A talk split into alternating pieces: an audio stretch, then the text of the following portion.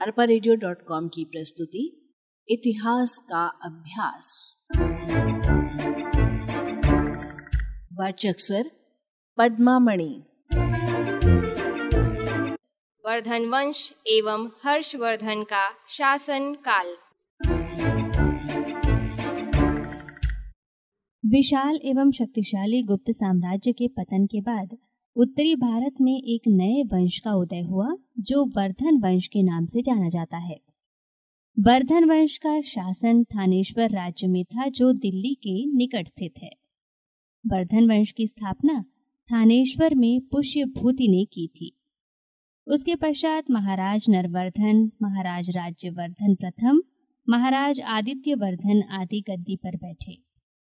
वर्धन वंश का प्रथम स्वतंत्र शासक प्रभाकर वर्धन था जिसने महाराजाधिराज और परम भट्टारक की उपाधि धारण की। प्रभाकर वर्धन के पश्चात राज्यवर्धन द्वितीय एवं प्रसिद्ध शासक हर्षवर्धन गद्दी पर आसीन हुए। वर्धन वंश का इतिहास जानने के स्रोत इस प्रकार हैं। बाण भट्ट रचित हर्षचरित और कादंबरी, हर्षवर्धन रचित तीन कृतियों, नागानंद, प्रियदर्शिका एवं रत्नावली वेन सॉन्ग की रचना सी यू की। और अब बात प्रभाकर वर्धन की 600 से 606 ईस्वी के बीच। वर्धन वंश का प्रथम शक्तिशाली शासक प्रभाकर वर्धन था। प्रभाकर वर्धन के दो पुत्र राज्यवर्धन और हर्षवर्धन एवं एक पुत्री राज्यश्री थी। राज्यश्री का विवाह कन्नौज के शासक गृह वर्मा से करके प्रभाकर वर्धन ने अपनी शक्ति में वृद्धि की। 605 में जब प्रभाकर वर्धन की मृत्यु हुई, उस समय उसका पुत्र राज्यवर्धन हूणों का दमन करने के लिए गया हुआ था। राज्यवर्धन 606 ईस्वी। राज्यवर्धन का थानेश्वर राजा के रूप में राज्यारोहण हुआ। उसी समय जानकारी मिली कि मालवा के राजा देवगुप्त और गौड़ के राजा शशांक ने मिलकर कन्नौज पर आक्रमण कर दिया और गृह वर्मा की हत्या करके राज्यश्री को कारावास में बंद कर दिया। राज्यवर्धन ने विशाल सेना के साथ कन्नौज पर आक्रमण किया। मालवा के शासक देवगुप्त को पराजित किया, परंतु गौड़ के शासक शशांक ने धोखे से राज्यवर्धन की हत्या कर दी एवं कन्नौज पर पुनः अधिकार कर लिया। और अब हर्षवर्धन का शासनकाल 606 से 645 ईस्वी के बीच। हर्षवर्धन का राज्याभिषेक 606 ईस्वी में हुआ। उस समय उसकी आयु 16 वर्ष थी।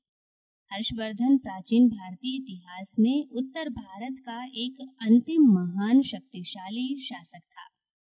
हर्षवर्धन के सम्मुख दो प्रमुख समस्याएँ थी। पहला, शशांक को दंड एवं बहन राजश्री की मुक्ति। हर्ष दृढ़ निश्चय के साथ अपनी सेना लेकर गौड़ के राजा शशांक को पराजित करने निकला। उसने आसाम के राजा भास्कर वर्मा से संधि कर ली।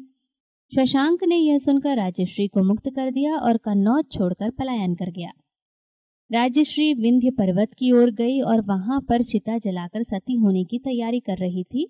उसी समय हर्षवर्धन अपनी बहन को खोजने में सफल रहा, वह अपने साथ बहन को थानेश्वर ले आया। दूसरी समस्या थी कन्नौज की समस्या। राजा शशांक ने हर्षवर्धन द्वारा विशाल सेना सहित आने का समाचार सुनकर कन्नौज को छोड़ दिया था। गृह वर्मा की मृत्यु के बाद राजेशी के पुत्र न होने के कारण कन्नौज और थानेश्वर के मंत्रियों की सलाह पर एवं बहन राजश्री के कहने पर हर्ष ने कन्नौज का राजा होना स्वीकार कर लिया और दोनों राज्य मिला दिए गए।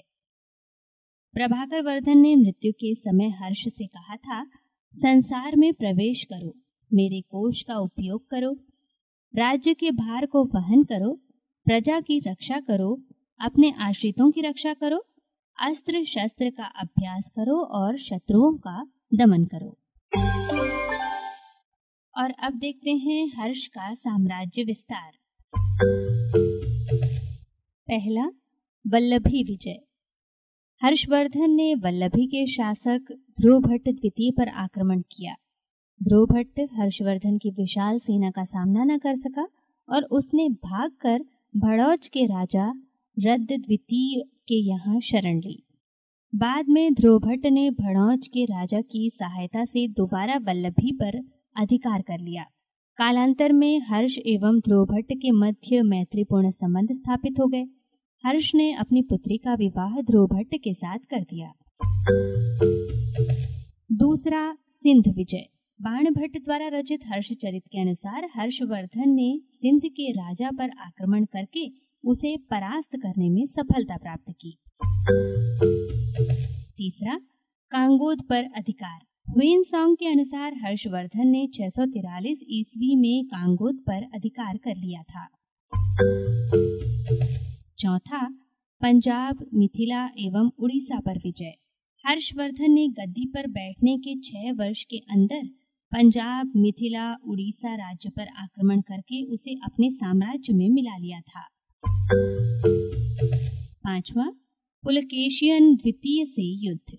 उत्तरी भारत की विजय को पूर्ण करने के पश्चात हर्षवर्धन ने दक्षिण भारत पर अधिकार करने का निश्चय किया। दक्षिण भारत में इस समय चालुक्य वंश के सबसे प्रतापी एवं शक्तिशाली शासक पुलकेशियन द्वितीय राज्य कर रहा था। हर्षवर्धन और पुलकेशियन द्वितीय के मध्य 620 ईस्वी के लगभग नर्मदा नदी के पास भीषण युद्ध हुआ। इस युद्ध में हर्ष को विशेष सफलता प्राप्त नहीं हुई। उसकी सेना को अत्यधिक हानि हुई और निराश होकर उसे उत्तर भारत की ओर वापस लौटना पड़ा। अब हर्षवर्धन के राज्य की दक्षिण सीमा नर्मदा नदी तक निर्धारित हो गई। छठवां, नेपाल और कश्मीर की विजय। कई ऐतिहासिक स्रोतों से यह ज्ञात होता है कि हर्षवर्धन ने एक बर्फीले प्रदेश, संभवतः नेपाल को जीता था। उसने कश्मीर को भी जीता था, जहाँ से उसने बौद्ध धर्म के विषय में उपयोगी वस्तुएँ प्राप्त की। सातवां, कामरूप। भास्कर वर्मा कामरूप का शासक था और हर्षवर्धन ने गौड़ के राजा शशांक को पराजित करने के लिए भास्कर वर्मा के साथ मित्रतापूर्ण संबंध स्थापित कर लिए थे। आठवां, गंजम की विजय। हर्षवर्धन की अंतिम विजय भारत के पूर्वी तट के पास गंजम प्रदेश की थी। हर्षवर्धन ने कई बार पहले भी इस प्रदेश को जीतने का प्रयत्न किया था, परंतु संभवतः शशांक के विरोध के कारण वह उसे जीत न सका। अंत में छह सौ ईस्वी में शशांक की मृत्यु के पश्चात हर्षवर्धन ने गंजम प्रदेश को जीत लिया। नौवा, ईरान और चीन से संबंध। हर्ष ने चीन और ईरान के साथ राजनयिक संबंध स्थापित किए थे। हर्ष ने चीन के दरबार में और चीन ने हर्ष के दरबार में अपने राजदूत भेजे थे। हर्ष और ईरान ने एक दूसरे को उपहार भेजे थे। तो इस प्रकार हर्षवर्धन के साम्राज्य के विस्तार में हम देखते हैं कि संपूर्ण उत्तरी भारत में हर्षवर्धन का अधिकार था। डॉक्टर वी ए स्मिथ के अनुसार हर्षवर्धन के साम्राज्य में मालवा, गुजरात, सौराष्ट्र के अतिरिक्त हिमालय पर्वत से लेकर नर्मदा नदी तक का क्षेत्र था।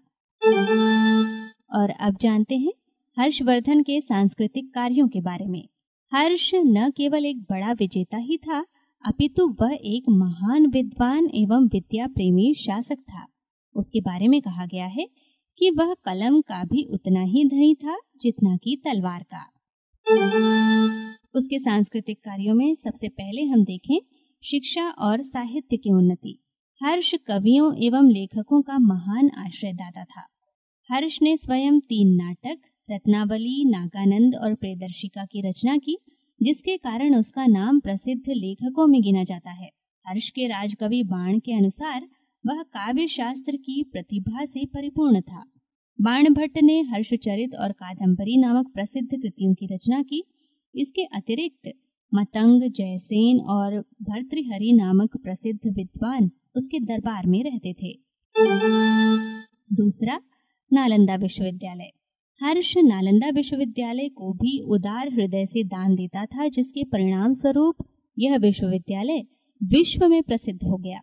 नालंदा विश्वविद्यालय के ऊँचे ऊँचे भवन, वाद विवाद द्वारा दी जाने वाली शिक्षा, इसका विस्तृत पाठ्यक्रम विश्व के प्रत्येक स्थान से आने वाले छात्रों का समूह और विश्वविद्यालय के शिक्षकों का दृढ़ चरित्र एवं गहन अध्ययन भारत के लिए गौरव की बात थी। ह्वेन सॉन्ग जैसे विद्वान यात्री का भव्य स्वागत सिद्ध करता है कि हर्ष विद्या प्रेमी था। उसके शासनकाल में शिक्षा के क्षेत्र में महत्वपूर्ण उन्नति हुई। तीसरा, कन्नौज की धार्मिक सभा। हर्ष के शासनकाल की महत्वपूर्ण विशेषता कन्नौज में धार्मिक सभा का आयोजन करना था।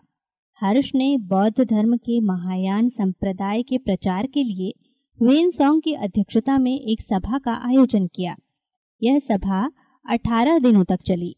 इस सभा में बौद्ध भिक्षु, विद्वान, राजा, जैन साधु, ब्राह्मण, नालंदा विश्वविद्यालय के आचार्य उपस्थित हुए थे। सभा भवन के मध्य में एक स्तंभ बनाया गया जिसमें बुद्ध की सोने की बड़ी मूर्ति स्थापित की गई। बुद्ध की आराधना के पश्चात वेन सॉन्ग ने महायान संप्रदाय के गुणों की व्याख्या की और अन्य धर्म के लोगों को वाद विवाद के लिए प्रेरित किया।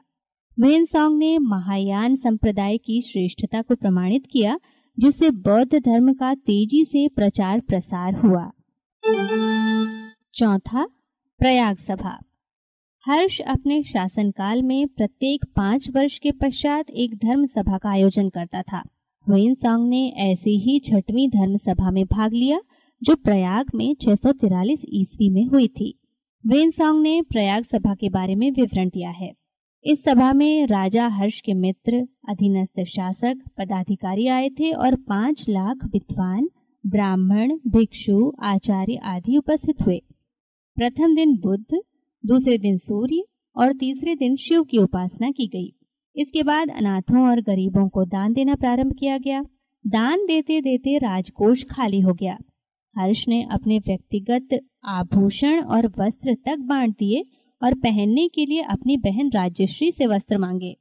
यह सभा पचहत्तर दिनों तक चली। डॉक्टर राधा कुमुद मुखर्जी के शब्दों में प्रयाग की सभा में इतनी धनराशि दान में दी गई जितने की विश्व में कभी भी और कहीं भी किसी राजा ने न दी होगी। हर्ष का धर्म। हर्ष अपने पूर्वजों की भांति शैव धर्म का अनुयायी था। वह शिव पार्वती एवं सूर्य की उपासना करता था, परंतु वह धीरे धीरे बौद्ध धर्म के प्रति आकर्षित हो गया और हर्ष ने बौद्ध धर्म स्वीकार कर लिया। बौद्ध धर्म के प्रचार प्रसार के महत्वपूर्ण कार्य किए। सर्वप्रथम हर्ष ने सभाओं का आयोजन किया। जिसमें बौद्ध धर्म का प्रचार हुआ। स्तूप व विहारों का निर्माण कार्य किया और पुराने विहारों की मरम्मत करवाई। हर्ष ने पशुवध पर प्रतिबंध लगा दिया और मांस भक्षण निषेध कर दिया। छठवा, हर्ष की धार्मिक सहिष्णुता। यद्यपि हर्ष ने बौद्ध धर्म स्वीकार कर लिया था, तब भी उसने अन्य धर्मों के साथ सहिष्णुता पूर्वक व्यवहार किया। कन्नौज धर्म सभा में उसने बुद्ध के साथ शिव और सूर्य की भी पूजा की। वह सभी धर्म के अनुयायियों को खुले दिल से दान देता था। उसके शासनकाल में सभी धर्मावलंबियों को पूर्ण स्वतंत्रता प्राप्त थी। इस प्रकार हर्ष के शासनकाल में पर्याप्त धार्मिक सहनशीलता विद्यमान थी। डॉक्टर मुखर्जी के अनुसार हर्ष के चरित्र में समुद्रगुप्त और अशोक दोनों के गुणों का समन्वय था।